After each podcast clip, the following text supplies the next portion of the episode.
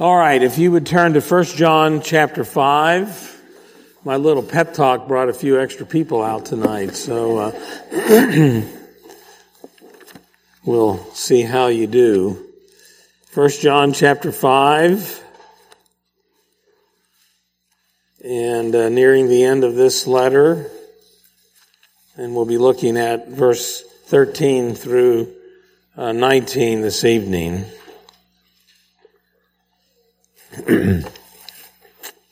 so hear now God's word. I write these things to you who believe in the name of the Son of God, that you may know that you have eternal life. And this is the confidence that we have toward him, that if we ask anything according to his will, he hears us. And if we know that he hears us in whatever we ask, we know that we have the request that we have asked of him. If anyone sees his brother committing a sin not leading to death, he shall ask and God will give him life to those who commit sins that do not lead to death. There is a sin that leads to death. I do not say that one should pray for that. All wrongdoing is sin, but there is a sin that does not lead to death. we know that everyone who has been born of God does not keep on sinning but he who was born of God protects him, and the evil one does not touch him. We, we know that we are from God, and the whole world lies in the power of the evil one. Amen. Well, verse 13 is, in a sense, the conclusion of the letter. There are those who feel that what comes after 13 is a postscript, maybe an application, uh, but uh, it's, it's kind of a transition verse. It sort of concludes what came just prior to it, and it uh, then sort of wraps up the letter. He says in verse 13, I write these things to you who believe in the name of the Son of God that you may know that you have eternal life. Uh, turn to John chapter 20. John chapter 20 verses 30 and 31. This verse 13 is kind of a parallel to those verses which we have encountered before. Uh, encountered them last Sunday morning, and um, before the week before that, Sunday evening, I quoted them. But anyway, look at it again. John 20, 30. Now Jesus did many other signs in the presence of the disciples, which are not written in this book. But these are written so that you may believe that Jesus is the Christ, the Son of God, and that by believing you may have life in his name. and so what follows back in 1 John 5, at what follows verse 13 is, if we know that we have eternal life, then there are certain things that are true in our lives. That kind of is what follows that verse. And there are three things that we'll see in the in this section. Uh, we have confidence in prayer, which is verses 14 to 19. We have uh, understanding of the true God, which is verse 20. And we keep ourselves from idols, which is verse 21. Excuse me. Tonight, we're going to look at this uh, thought that we have confidence in prayer, and that's what's in verses 14 through 19. So look at the first part of it. Uh, in verses 14 and 15, he's affirming this point that God hears and answers our prayers. He says, and this is the confidence that we have toward Him, toward God, that if we ask anything according to His will, He hears us. Confidence is a significant idea in the book of First John, in this letter, uh, and let me have you look at them. There's it's it's repeated. This is the fourth time. to look look back at First John two twenty eight. First John two twenty eight says, and, and now little children abide in him, so that when he appears, you we may have confidence and not shrink from him in shame at his coming. So the confidence is uh, to meet Jesus when he returns. And then if you jump ahead to chapter 4, verse 17. 417. By this is love perfected with us so that we may have confidence for the day of judgment because as he is, so also are we in this world. So there's confidence again for the day of judgment when we're meeting Christ. But then if we go back to chapter 3 verse 21, 1 John 3 21, it's the theme of confidence in prayer again. Beloved, if our heart does not condemn us, we have confidence before God, and whatever we ask, we receive from Him because we keep His commandments and do what pleases Him. So here in 1 John 5, 14, he returns to the topic of confidence in prayer.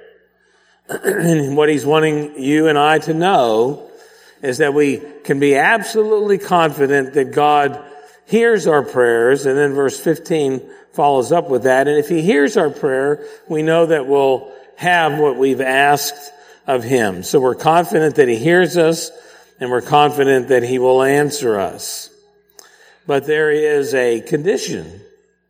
Just as there's a condition in 3, 21 and 22, we know what we have, what we've asked of him because we keep his commandments. Here it is that we know we have confidence toward him, that if we ask anything according to his will, he hears us. Now this is where the skeptic would quickly jump in and say, aha, see, there's the fine print that God is going to use so that he doesn't have to answer your prayer. Uh, he's, he's tricking you, you see.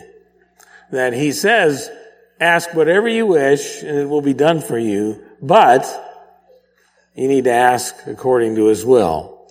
And so the skeptic, he belittles the promise of God and says that God is tricking you. Um, you have to ask whatever is according to his will. but the true believer understands prayer is not for us to control God. It's for us to align our desires with His. And the Christian knows that when they pray to the Father, hallowed be thy name. And when they pray, thy kingdom come, and they pray, thy will be done on earth as it is in heaven, they know beyond any shadow of doubt that God will always, unfailingly answer those prayers. We know that whatever we've asked of Him, He hears us and we will receive what we've asked.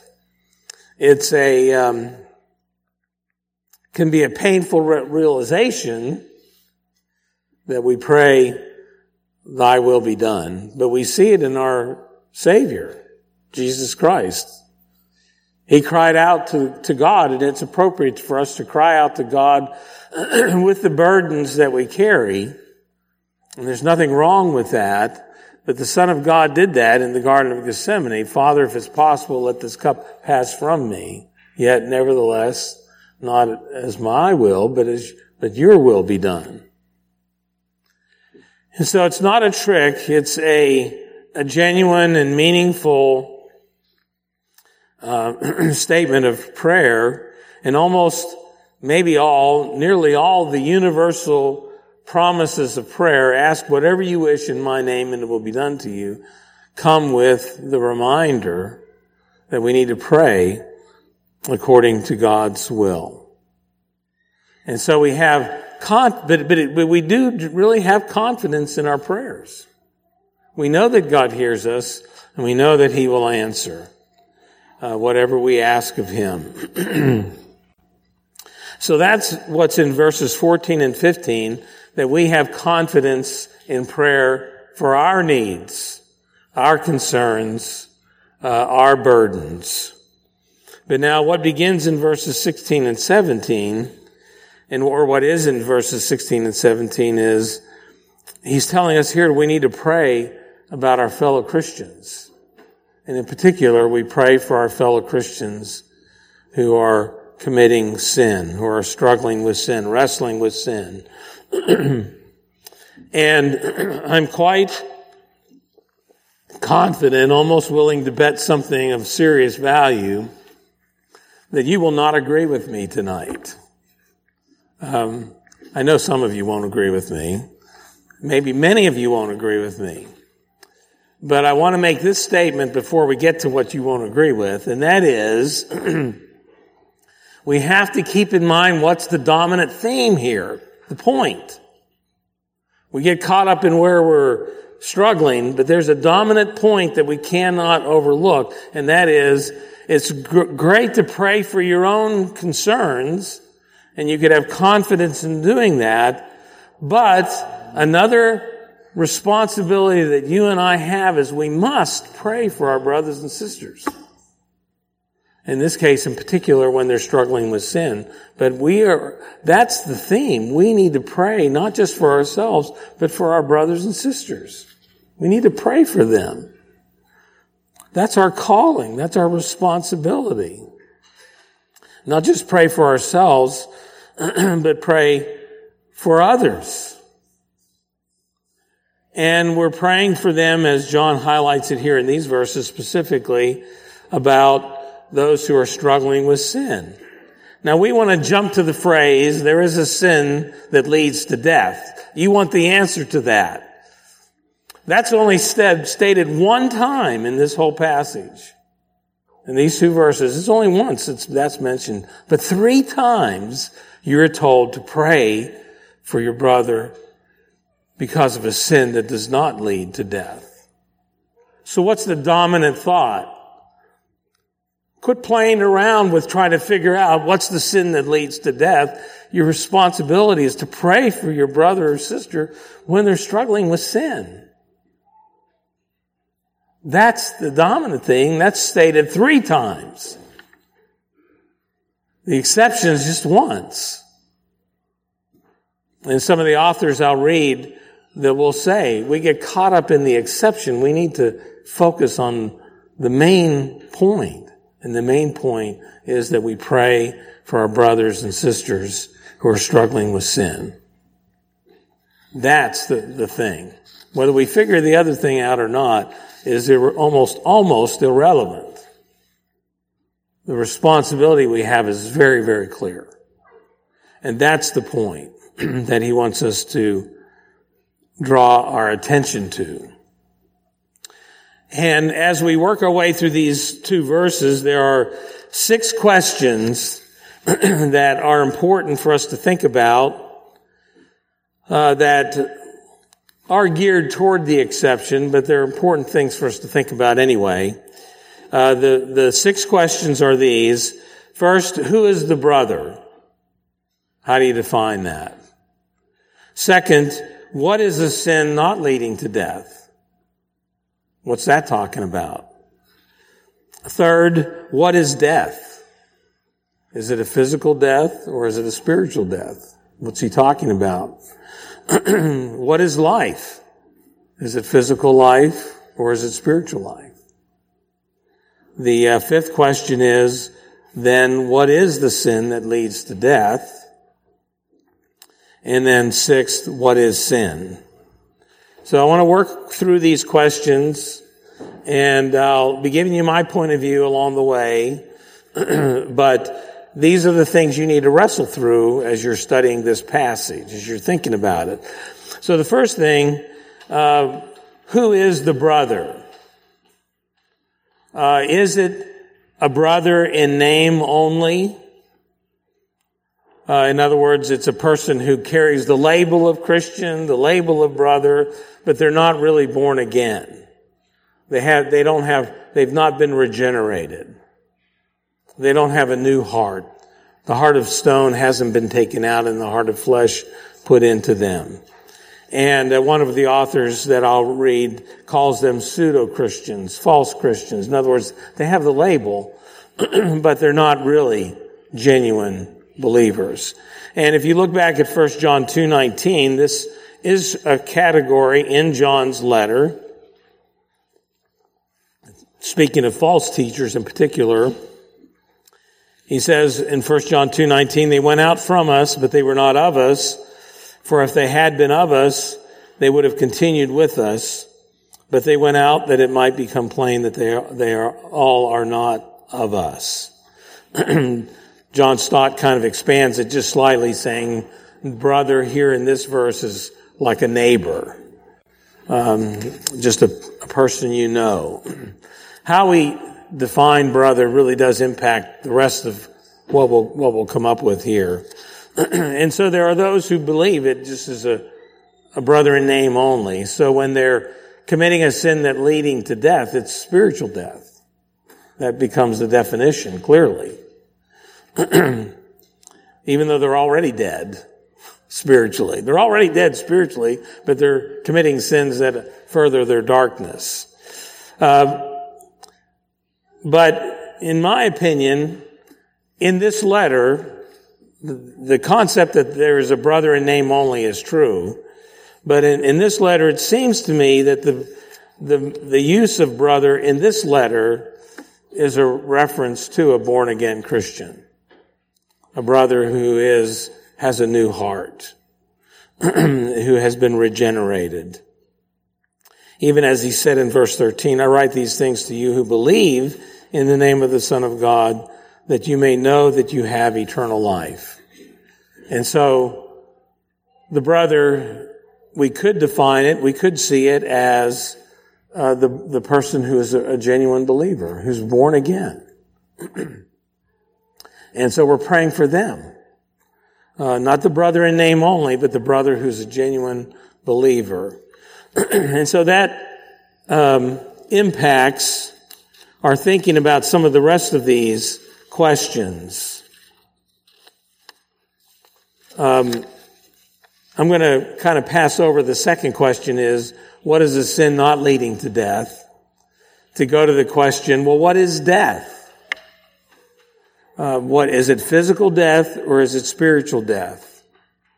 Well, if the person is not a Christian or if he's a brother in name only, not a true, genuine Christian, uh, then obviously it uh, more than likely is spiritual death that he's talking about. Uh, that this person who doesn't know the Lord uh, is, he's already dead in his trespasses and sins, but he's descending further into darkness of his sin.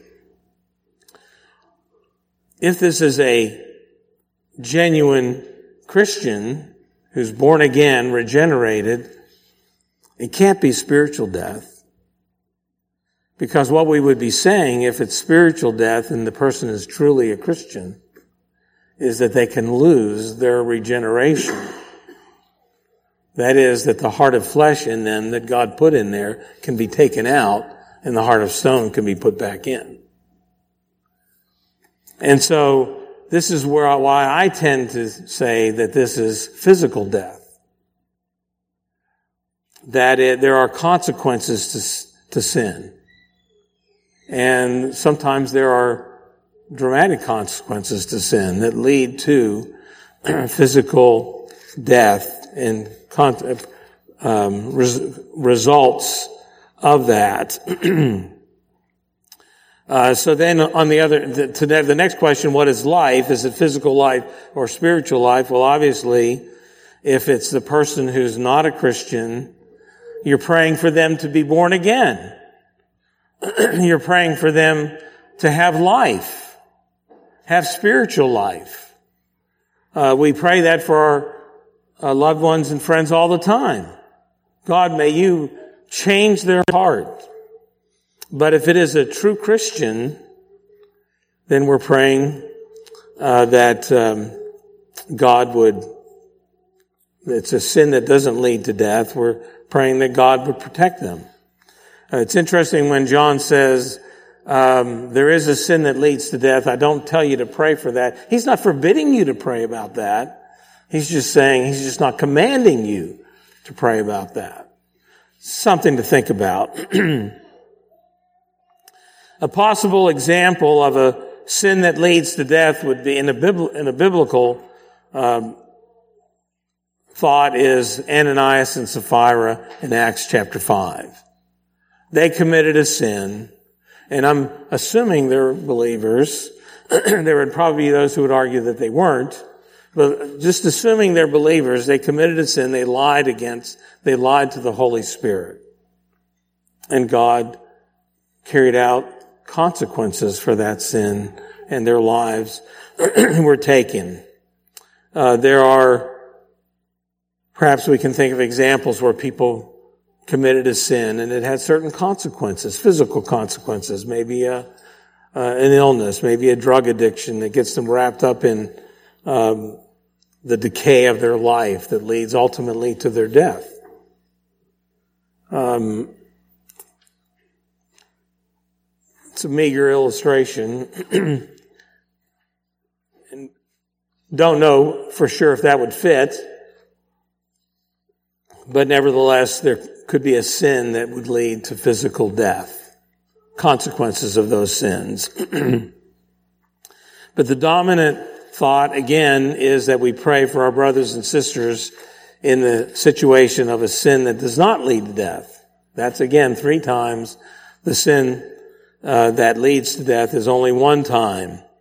And then he goes on, and I'll come back to this and some of the things I'll read to you. But um, he goes on to define sin. What is sin? His sin is unrighteousness.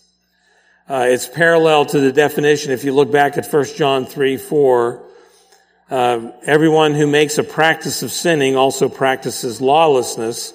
Sin is lawlessness. So John, John is summing up everything that's related to our praying for our brothers and sisters who are struggling with sin that all sin is unrighteousness.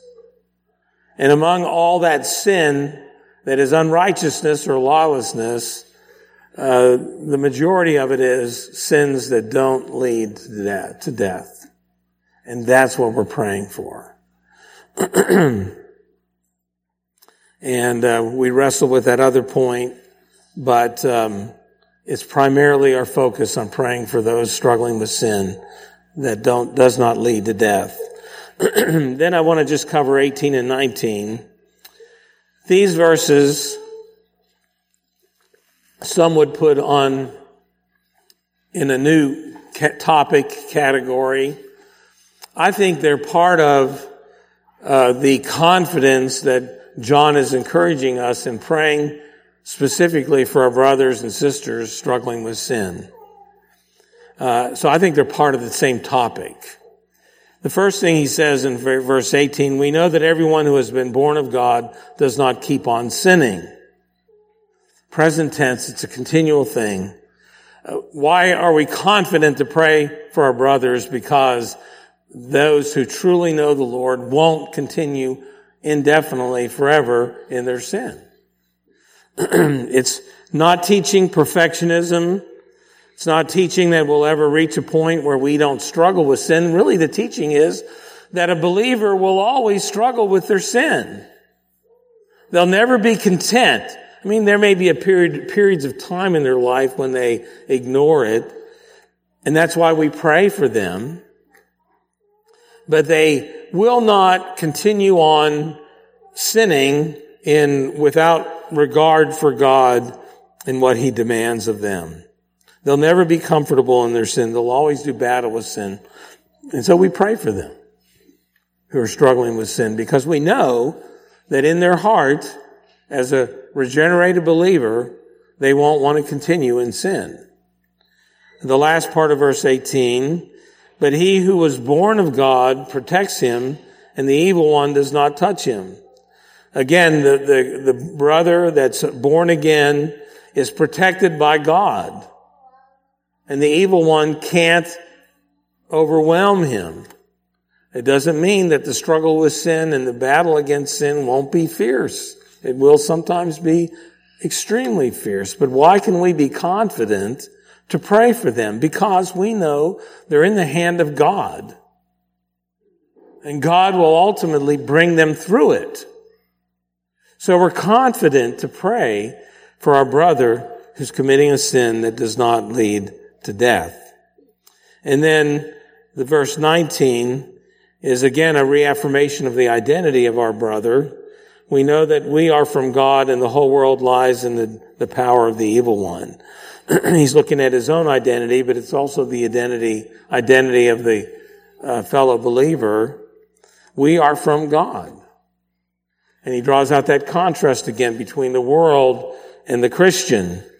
Uh, the, um, the world lies in darkness. The world lies under the power of the evil one. But we are from God. There's a dramatic difference between us and the world. And that gives us confidence to pray. You know, you have loved ones who are walking a path of sin and it overwhelms you. Why are you confident you can continue to pray for them? Because you know if they're a true believer, they're in the hand of God. And God will ultimately do his work in them. And so you keep praying for them. Well, um, I want to read to you four excerpts from four different people who will give them, give their view of the sin that leads to death.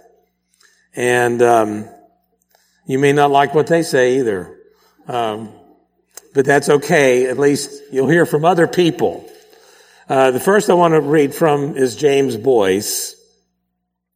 Uh, he talks about the different viewpoints of the sin that leads to death. He says the first one is that John is uh, referring to some particularly heinous sin uh, which God, so to speak, will, we are told, will not pardon. Uh, some of the, uh, the blasphemy of the Holy Spirit that comes up here. Well, he brings that up in another view. But it's a serious, it's a heinous sin that God won't forgive. A second view is that John is thinking of what we would call apostasy, namely a deliberate repudiation of the Christian faith by one who was, who once was a Christian. And again, that brings us into the dilemma. If they're truly a Christian, we can't deny the scriptures that say God will hold on to them, so we have to say they're, they really were never really a Christian. The third view is blasphemy against the Holy Spirit. and uh, a lot of people worry about that. Have I committed that sin? And he writes, just in relation to that, the major objection to this view is that it's hard to see how John could call such a hardened sinner a brother as he seems to do. So now, now he's going to give, and now I'm going to read you his point of view. he says, the fact that none of the other explanations is entirely satisfactory leads one to wonder whether John may not be speaking just of physical death inflicted on a Christian by God as a result of the Christian's persisting in some deliberate sin. Certainly there are examples of such judgments. In speaking of the ministry of intercession, John may therefore be saying that in some cases, God will not turn back a physical judgment on one of his disobedient children, no matter how much another Christian prays. So he does not say that prayer must be made in such a situation, although we note he does not forbid it. the objection to this view is that life must mean spiritual life and that therefore death must mean spiritual death. But John is not necessarily making that distinction. Uh, for example, if the brother is a true Christian brother, then he is already alive spiritually. And the prayer that would be not so much that God would give him spiritual life, but that he might have life in abundance, as we might say. The difficulty with a discussion such as this is that it becomes strangely fascinating to certain Christians, so much so that they tend to spend all their time on the exception, the sin unto death, and not on the central message of the passage.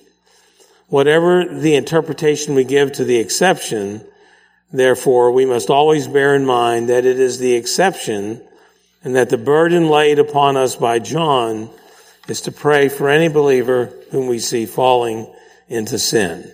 and then from uh, William Hendriksen, or maybe it's Simon Kistemaker, one, one of those two in the uh, New Testament commentary series, uh, he said, we should never limit our prayers to personal needs. Rather, as brothers and sisters in the Lord, we need to exercise our corporate responsibility to pray for each other, especially when we notice a brother or sister committing a sin. We should pray to God for remission. And then he goes on, John distinguishes between a sin that does not lead to death and a sin that leads to death. In this passage, he mentions the first kind three times and the second only once. He clearly implies that praying for the sinner who commits a sin that does not lead to death is the intent of his writing. What is the meaning of the word death? In addition to 516, where it occurs three times, the word appears twice in 314. We know that we have passed from death to life because we love our brothers. Anyone who does not love remains in death. John is not thinking of physical death. Rather, he is referring to spiritual death. He contrasts death with eternal life, uh, set apart the believer who possesses this life from the person who denies that Jesus is the Son of God and who hates the believer. Who then commits the sin that leads to death? The person who rejects Jesus as the Christ and who does not love the believer commits this sin. He does not share in the fellowship of the Father and the Son and is excluded from eternal life. He left the Christian community because he did not really belong to it. He had been a pretender. So he defines brother as a non-Christian. uh, Samuel Waldron talks about this, and um,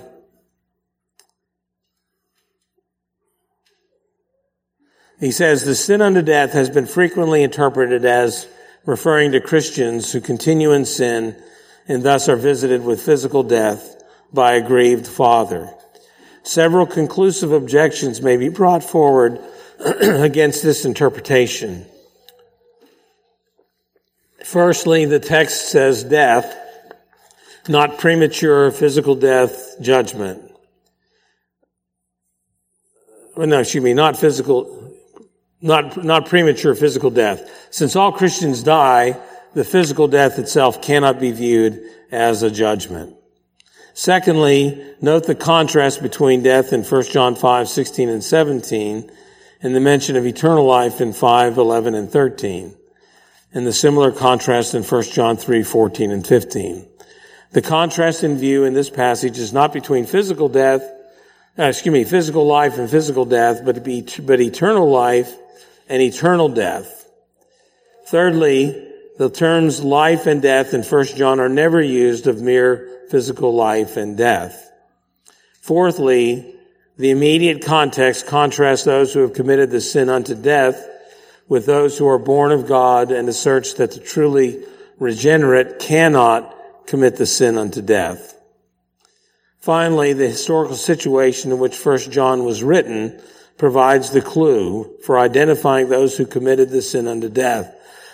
Throughout First John, the writer was attacking the Gnostic pseudo-Christians, false Christians, who had apostatized from Christ and were doomed to destruction. The sin unto death is denying the gospel of Christ as the Gnostic pseudo-Christians had done. So he also is defining brother as a false Christian. They have the label, but they're not really regenerate. So he he, like all these writers, would agree with us that a true Christian cannot lose their regeneration. And that's one of the things we have to be sure we're clear on. And then the last quotes are from Jay Adams in his book for, From Forgiven to Forgiving. Um, he writes first about the blasphemy of the Holy Spirit, the unpardonable sin. In attributing the works of the Holy Spirit to an unclean spirit, they had blasphemed the Holy Spirit. This sin evidenced the very epitome of hardness to the truth of God. Persons who commit the unpardonable sin are one, not Christians, and two, are never concerned about becoming Christians. they are persons who are opposed to Jesus Christ and think that what he stands for is the work of the devil. and then he goes on, he comes back to 1 John 5, 16, and you might look at your Bibles. Um, he translates it a different way. So you might want to have that in front of you as I read his translation. He says, 1 John 5, 16, this verse ought to be translated this way. If anybody sees his brother committing a sin that doesn't lead to death, he shall pray for him, and he will, God will give life to him. That is to those committing a sin that doesn't lead to death.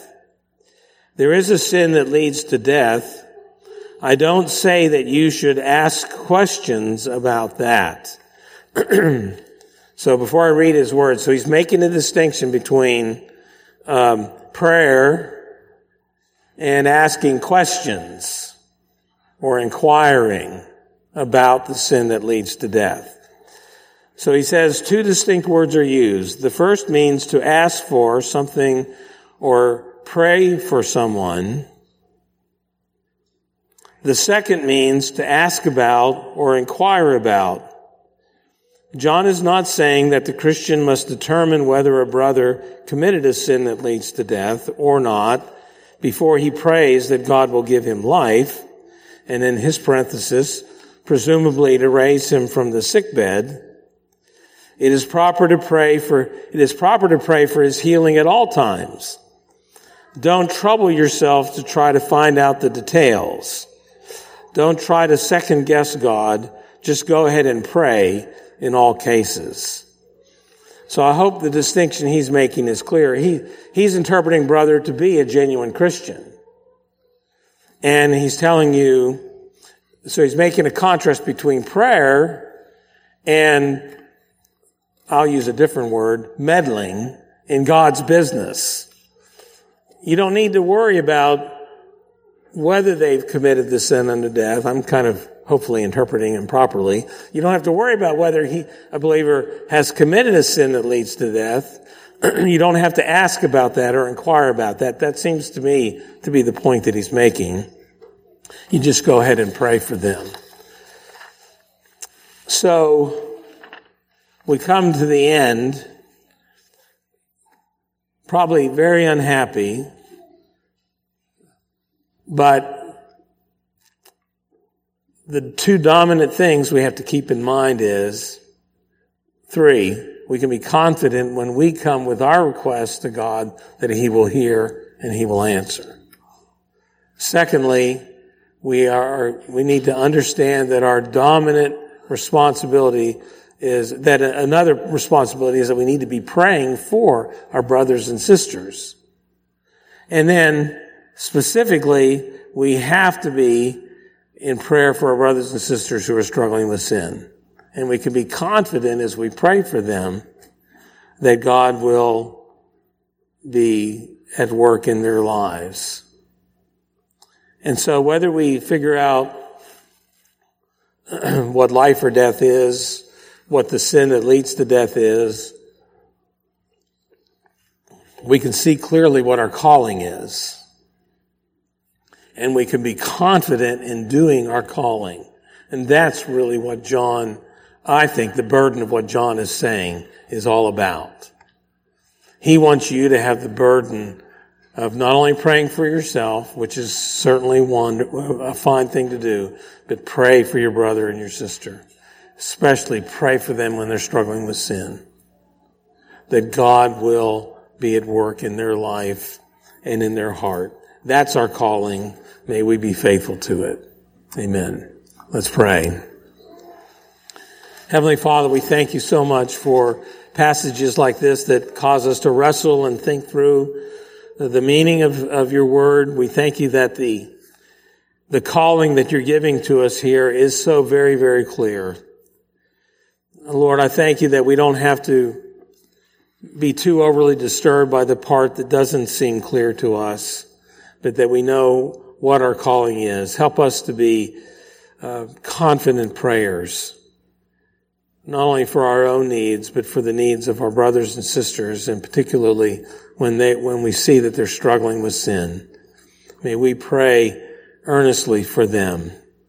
And we pray that you would be graciously at work in their life and um, restore them and renew them in your grace. And we ask this all in Jesus' name. Amen.